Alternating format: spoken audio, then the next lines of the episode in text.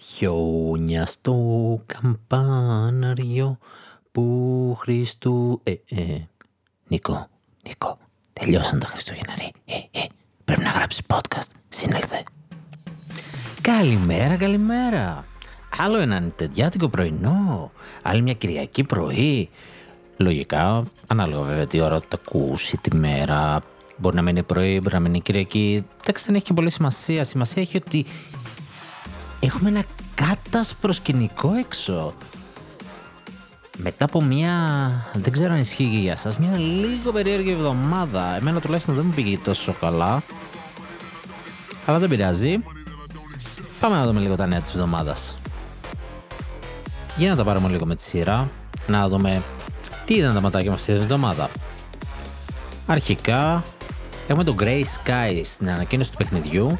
Έρχεται 4 Φεβρουαρίου Grey Skies A War of the Worlds Story. Δηλαδή είναι πνευμένο από το World of the Worlds του H.G. Wells, το βιβλίο του H.G. Wells και χαρακτηρίζεται ως μια single player adventure εμπειρία η οποία όμως έχει ως βάση της το stealth. Δηλαδή θα προσπαθήσεις να περάσει όλους αυτούς τους ε, εμβληματικούς φρουρούς, ξέρω εγώ, του Black Smoke, το Red Weight, τα fighting machines με τα hit rate τους, θα προσπαθείς λοιπόν να τους ξεφύγεις, αλλά θα πρέπει να κρυφτείς και να επιβιώσεις. Και ενώ θα πρέπει να φτιάξεις όπλα, θα πρέπει να βρεις τροφή. Φαίνεται πολύ ενδιαφέρον. Πολύ βάση θα δώσεις τα throwables. Θα φτιάχνεις δηλαδή αντικείμενα που θα μπορείς να πετάς στους εχθρούς σου και θα αναβαθμίζεις ε, γενικότερα το χαρακτήρα σου. Θα έχει δηλαδή κάποια RPG στοιχεία. Πολύ ενδιαφέρον σε πολύ καλή τιμή 4 Φεβρουαρίου από την ε, Steel Art Games Είδομεν.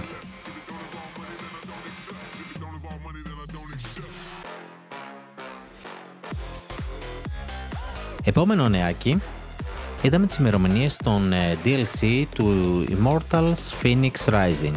Δεν δοθήκαν βέβαια επίσημα, αλλά είδαμε να σκάνε μύτη ημερομηνίες στο eShop ε, του Switch. Οπότε σαν να το μάθαμε, αλλά δεν το μάθαμε. Τρία DLC έρχονται. Ξέρετε ήδη ότι έχω παίξει γύρω στις 50 ώρες. Έχω τελειώσει το παιχνίδι. Έχω πάει στο New Game Plus. Οπότε τα τρία DLC δεν θα είναι άσχημη προσθήκη. Μου λείπουν λίγο οι έξτρα αποστολές. DLC νούμερο 1. A New God.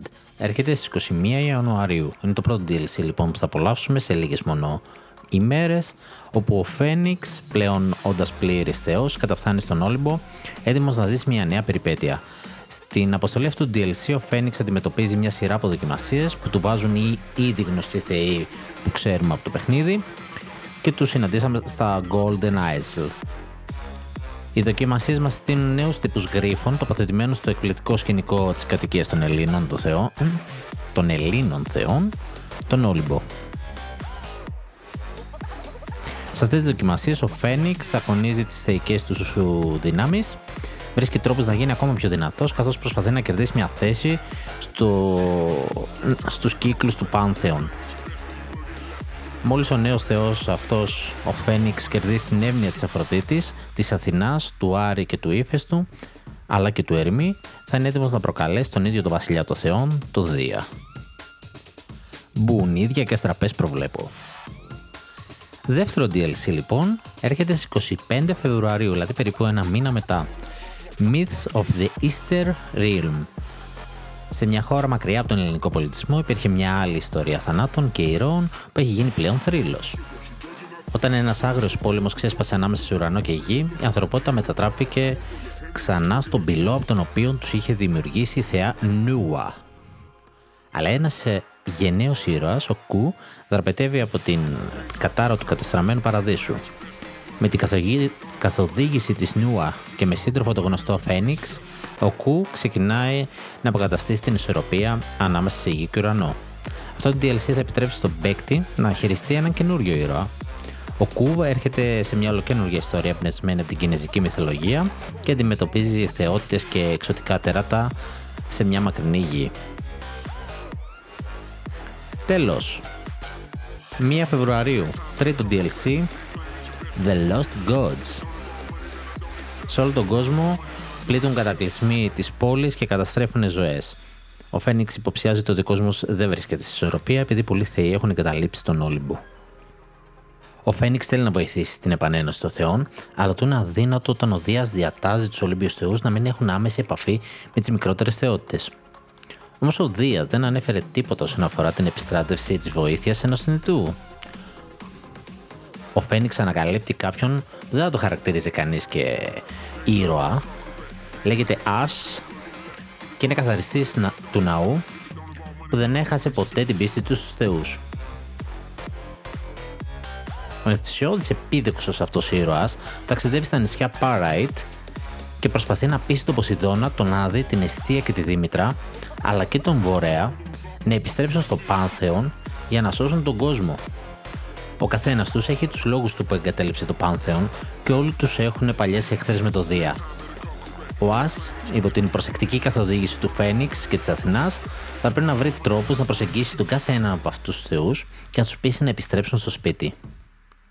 Αυτό το DLC προσφέρει νέους τύπους gameplay στους παίκτες υιοθετώντας ένα πιο brawler type, ε, πιο brawler είδος μάχης από την προοπτική του Phoenix. Ο Ας θα ανακαλύψει νέες ικανότητες και μια πραγματικά ηρωική περσόνα καθώς θα χτίζει τη σχέση του με τον Phoenix και τους υπόλοιπους θεούς. Το τελευταίο ειδικά DLC είναι το πιο ενδιαφέρον νομίζω γιατί μας δείχνει και άλλους θεούς που δεν είδαμε μέχρι τώρα στο παιχνίδι Ελπίζω να φέρουν και αυτοί οι προσθήκες ε, στον παίκτη όπως ε, και οι προηγούμενοι. Μέσα στην εβδομάδα μας έβγαλε και μια ανακοίνωση Nintendo θα μας δώσει το καινούριο τρέιλερ για το Super Mario 3D World μαζί με το πρόσθετο το Bowser's Fury το οποίο και έκανε την πέμπτη αν θυμάμαι καλά και έδωσε δύο λεπτά από το παιχνίδι αυτό ένα νέο τρέιλερ με μια ματιά από το gameplay. Στο βίντεο βλέπουμε τον Μάριο να ερευνά μια εντελώς νέα περιοχή έχοντας στο πλευρό τον Bowser Jr. Δεν γνωρίζουμε ακόμα αν ο Bowser Jr. ελέγχεται από κάποιον άλλο παίκτη, ωστόσο στο βίντεο φαίνεται πως μπορεί να εμφανίσει αντικείμενα όσο βάφησε τείχους. Επίσης, ο Bowser δεν είναι ο μόνος τεράστιος χαρακτήρας. Στο τέλος του βίντεο βλέπουμε τον Cat Mario να αποκτά παρόμοιο μέγεθος με τη βοήθεια ενός γιγάντιου Super Bell Power Up. Παράλληλα δόθηκαν ε, και πληροφορίες ε, παραπάνω για το Bowser's Fury DLC το οποίο εξακριβώσαμε και με, μέσα από κάποια πλάνα κάποιων ε, παικτών προφανώς το έχουν για review ότι το πρόσθετο θα είναι στη διάθεσή σας από την αρχή του παιχνιδιού. Δηλαδή θα μπαίνετε στο μενού και είτε θα παίξετε το παιχνίδι σας το κανονικό του Mario ή θα παίξετε αυτή την ειδική πίστα του Bowser's Fury. Το παιχνίδι θα υποστηρίζει και online αλλά και τοπικά multiplayer. Μέχρι και 4 παίκτες λοιπόν θα μπορείτε να παίξετε ταυτόχρονα το παιχνίδι, οι δύο εκ των οποίων θα μπορούν να είναι σε μία κονσόλα. Μαζί με τις πληροφορίες για το παιχνίδι δόθηκε και μια επαιτειακή έκδοση του Switch η έκδοση δηλαδή Super Mario 3D World η οποία είναι κόκκινη και μπλε σε τέτοιο σημείο που όλοι κοροϊδεύανε και λέγανε ότι μάλλον είναι συνεργασία με το Spider-Man.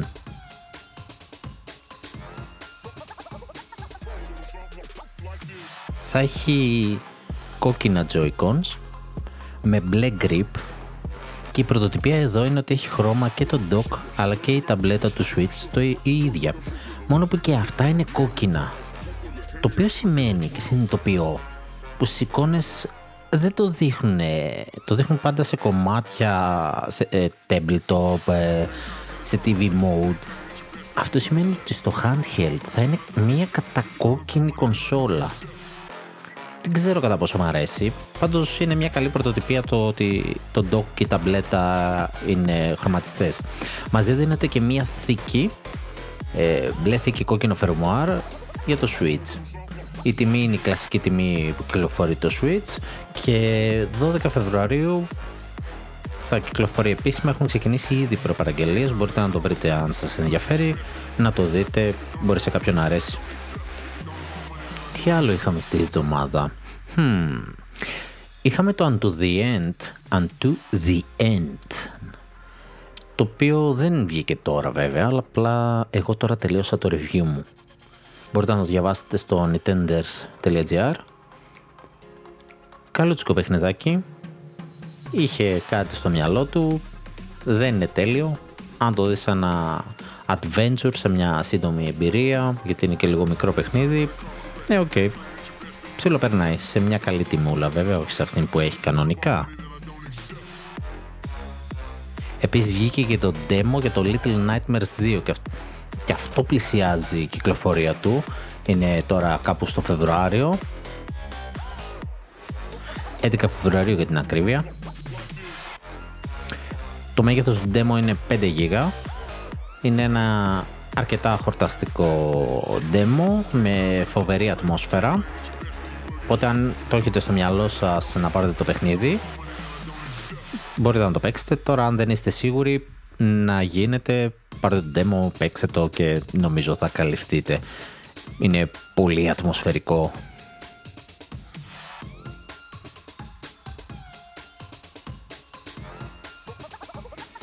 Επίσης μάθαμε και για τα στοιχεία πωλήσεων για το Fitness Boxing 2 το οποίο έχει μια φοβερή πορεία.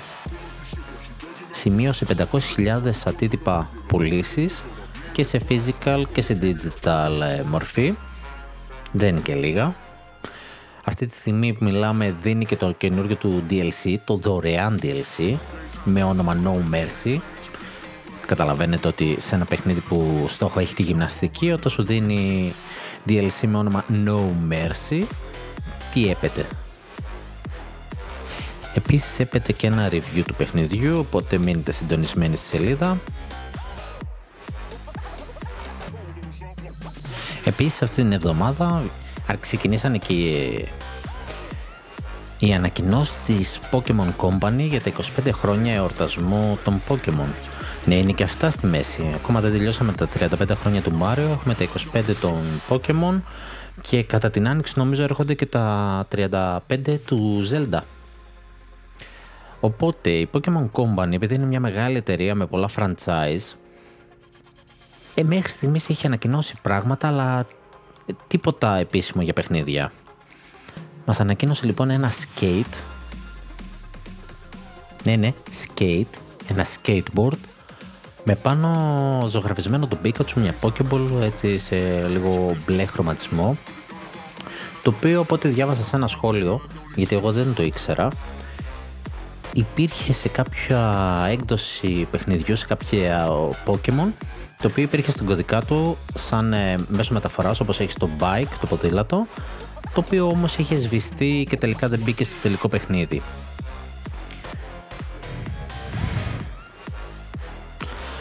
Αλλά φυσικά δεν τελείωσε εκεί η Pokemon Company και επειδή θέλει να έχει ένα πάρτι, να κάνει ένα πάρτι για τον επόμενο ένα χρόνο έκανε και μια συνεργασία με δισκογραφική εταιρεία και τσίμπησε την τραγουδίστρια Katy Perry να δημιουργήσει κάποιο δίσκο, κάποια τραγούδια. Δεν είμαι σίγουρος ότι έχω καταλάβει τι ακριβώς θέλει να κάνει, αλλά θέλει να φτιάξει μια playlist για το Pokemon Party.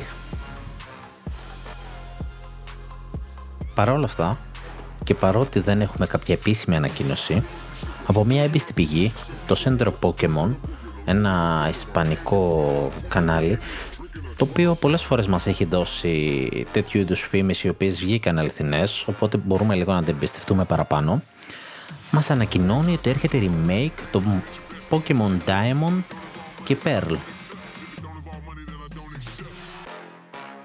Αυτό που μας τονίζει είναι ότι δεν θα είναι σαν τα Pokemon ε, Let's Go.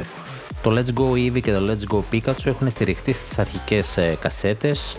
Είναι σαν να ξανά παίξα την Pokemon Fire από την αρχή. Όχι, δεν συμβαίνει αυτό εδώ.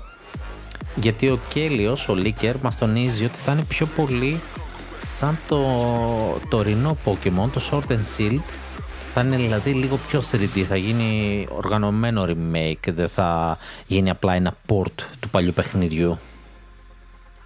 Τη μόνη ανακοίνωση που έχουμε επισήμως για παιχνίδι από τη μεριά της Pokemon Company είναι το Pokemon Snap, το New Pokemon Snap.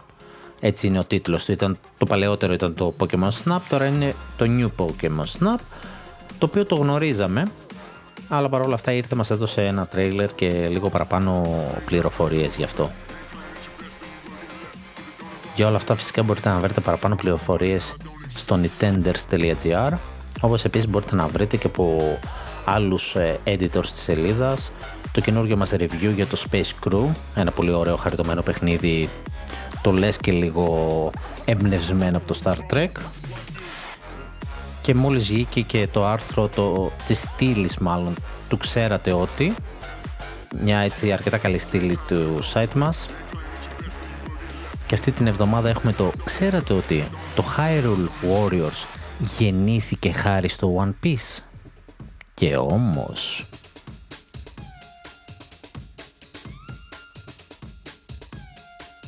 η Team 17 έχει βγάλει ένα παιχνίδι τον τελευταίο καιρό, το Moving Out.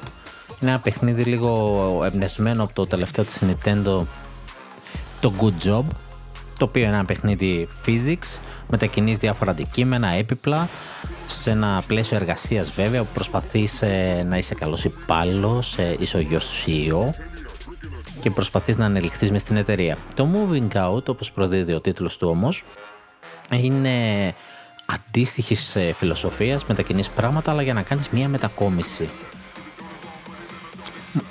Μόνο που έρχεται η Team 17 και μας αλλάζει λίγο τα δεδομένα, καθώς το Moving Out με το νέο του update που θα έρθει σύντομα θα μετατραπεί σε Moving In. Δηλαδή είναι το ακριβώς αντίστροφο, θα είναι η διαδικασία του να επιπλώσει το σπίτι. Μια νέα διάσταση στο παιχνίδι, ανυπομονώ λίγο να δω αν θα αλλάξει πάρα πολύ το παιχνίδι με αυτόν τον τρόπο.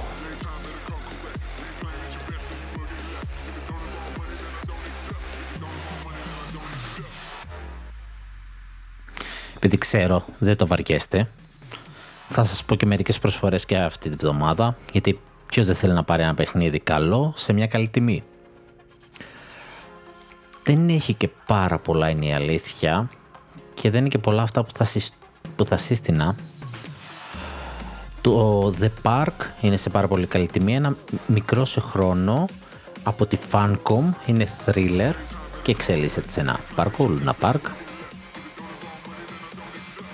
Έχει εκπτώσει στα τρία Star Wars παιχνίδια που ήρθαν πρόσφατα στο Switch. Φυσικά μιλάμε για ports παλιών παιχνιδιών.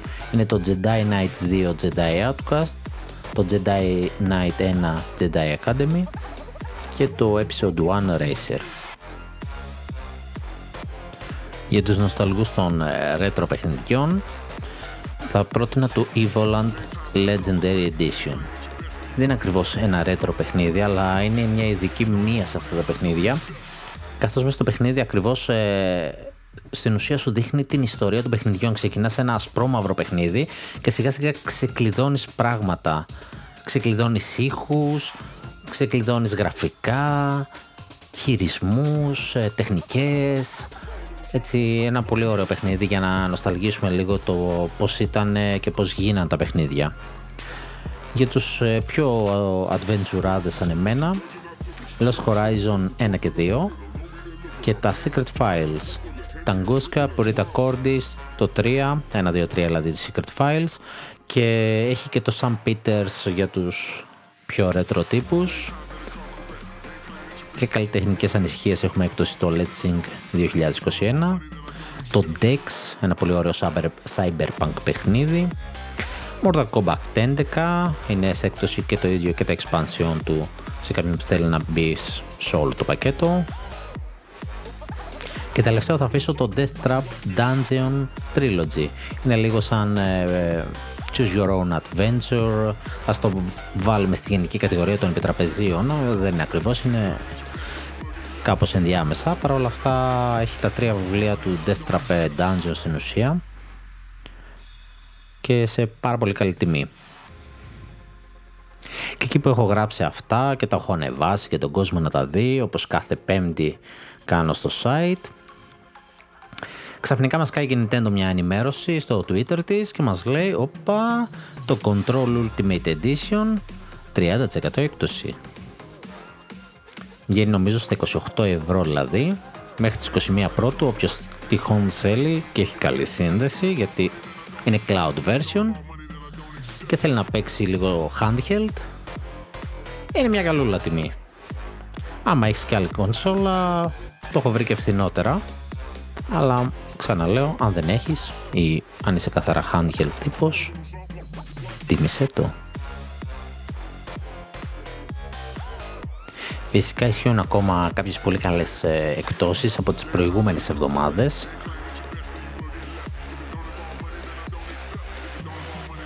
Αυτά ήταν τα νέα για την εβδομάδα. Δεν ήταν και λίγα, δεν ήταν και τέλειος σήμαντα. Και νομίζω ότι από εδώ και πέρα και μέχρι το καλοκαίρι έχουμε να δούμε ακόμα πάρα πολλά εν ώψη των εορτασμών που ήδη ανέφερα και εν ώψη των κυκλοφοριών που ήδη γνωρίζουμε και άλλα πόσα που δεν γνωρίζουμε. Νομίζω ότι το 21, τουλάχιστον το μισό 21 για το Switch θα, θα είναι φοβερό και θα το εκτινάξει ακόμα περισσότερο. Ίσως κρατάει και τα χαρτιά του κρυφά ακόμα ώστε να χτυπήσει και την περίοδο που οι νέες κονσόλες θα είναι διαθέσιμες, θα υπάρχουν δηλαδή κομμάτια να πάρεις. Πιστεύω ότι εκεί κρατάει ακόμα χαρτιά να τα κυκλοφορήσει και να είναι ακόμα επίκαιρη και στον ανταγωνισμό. Πολλά ακούγονται, δεν έχουν σταματήσει να ακούγονται για την προ κονσόλα, το αν θα υπάρχει και σε ποια μορφή θα υπάρχει. Πάρα πολλοί αναλυτές θεωρούν λογικό δεν ξέρω βέβαια αν τα στοιχεία επαρκούν ή απλά παρασύρονται από την πορεία που έχει αυτή τη στιγμή το Switch και είναι στην κορυφή.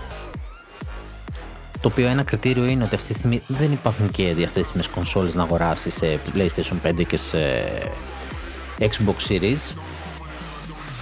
Βέβαια βοηθάει και η καραντίνα που την έχει κάνει πολύ δημοφιλή. Είναι ό,τι πρέπει, ειδικά αν έχεις μια κονσόλα ήδη στο σπίτι, μπορείς να το πάρεις συμπληρωματικά, να παίξεις κάποια αποκλειστικά παιχνίδια και να είναι handheld και να μην ενοχλείς και να παίζουν παράδειγμα τα παιδιά στην τηλεόραση και εσύ handheld ή το ανάποδο.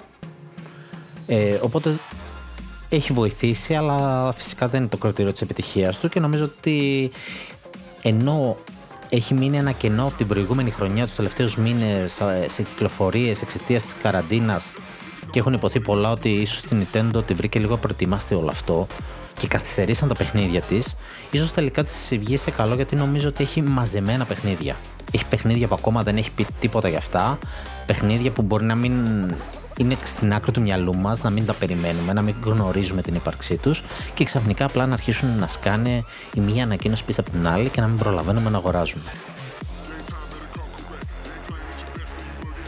Πιστεύω δηλαδή ότι παρά τις νέες κυκλοφορίες κονσολών η Nintendo θα είναι επίκαιρη και φέτος, θα είναι μες στα πράγματα, θα, θα είναι ανταγωνισμός για αυτές τις κονσόλες με έναν διαφορετικό τρόπο, με το δικό της τρόπο, αλλά σίγουρα θα είναι μες στο παιχνίδι.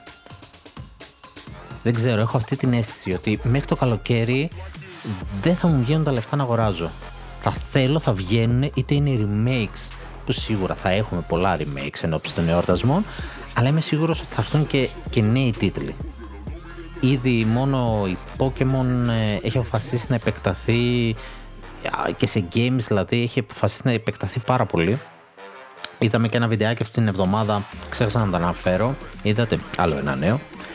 Του Pokemon Unite που είναι κάτι σαν το LOL αλλά με Pokemon το οποίο για κάποιο λόγο το αγαπώ ενώ δεν μου αρέσει αυτό το είδος του παιχνιδιού αλλά είναι ένα theme το οποίο καταλαβαίνω είναι από τα πρώτα παιχνίδια που έχω παίξει ever και από τα αγαπημένα μου το Pokemon άσχετα αν τώρα κάνουν μια καλή δουλειά ή δεν κάνουν σύμφωνα με κάποιους δεν πάω να είναι η πρώτη μου αγάπη σε παιχνίδι και από αυτό έπαιξα και έτσι έχω κολλήσει με turn-based ε, RPG παιχνίδια ξεκινώντας από το Pokemon Red στο Game Boy.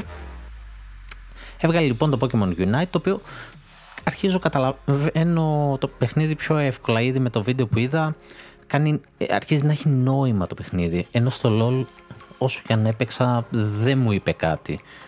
Απλά το αντιπάθησα οπότε όταν έρθει σίγουρα θα το παίξω. Θα είναι και στο Switch ακόμα καλύτερα. Έχουμε, έχουμε πολλά να δούμε και θα είμαστε εδώ να τα συζητάμε. Είναι μια πιεσμένη χρονικά περίοδος για μένα. Παρόλα αυτά πέρα από το, από το κυριακάτικο νητεντιάτικο πρωινό προσπαθώ να ετοιμάσω και άλλα πράγματα τα οποία θα είναι λογικά εξτρά του ραντεβού μας.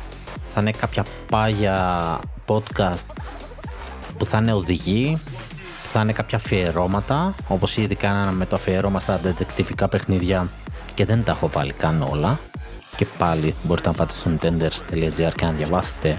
Είναι 4 parts από 4-5 παιχνίδια. Και παρόλα αυτά είχα περιθώριο να κάνω άλλο ένα part, αλλά είπα να το σταματήσω να μην κουράσει, να ασχοληθώ με κάποιο άλλο αφιέρωμα. Το ένα που έχω στο μυαλό μου είναι τα απαραίτητα παιχνίδια του Switch. Τα παιχνίδια λοιπόν που ένας νέος χρήστης θα έπρεπε να, να ξέρει και να παίξει, το οποίο φαίνεται λίγο obvious ε, θέμα. Δεν είναι όμως και ίσως να μην είναι όλα όσα φανταζόσαστε μόνο. Συν ότι βλέπω και πάρα πολλούς νέους ε, παίκτες, νέους χρήστες να έρχονται συνέχεια. Εκτός από τη σελίδα υπάρχει και το community, το Nintendo Switch GR που είναι powered by Nintenders. Είμαστε εκεί και σχολιάζουμε και κατευθύνουμε τα παιδιά και τα βοηθάμε. Οπότε βλέπουμε πάρα πολλά παιδιά που ήρθαν τώρα και ρωτάνε και παρότι μας φαίνεται, ξέρω εγώ, πάρα πολύ προφανές να του πεις Breath of the Wild και όμως δεν ήταν σίγουροι. Αλλά δεν είναι μόνο αυτά, είναι και πολλά παιχνίδια που μπορεί να μην τα έχουμε στο μυαλό μας άμεσα στο top 5, στο top 10 και είναι παιχνίδια που σίγουρα αξίζει να παίξεις.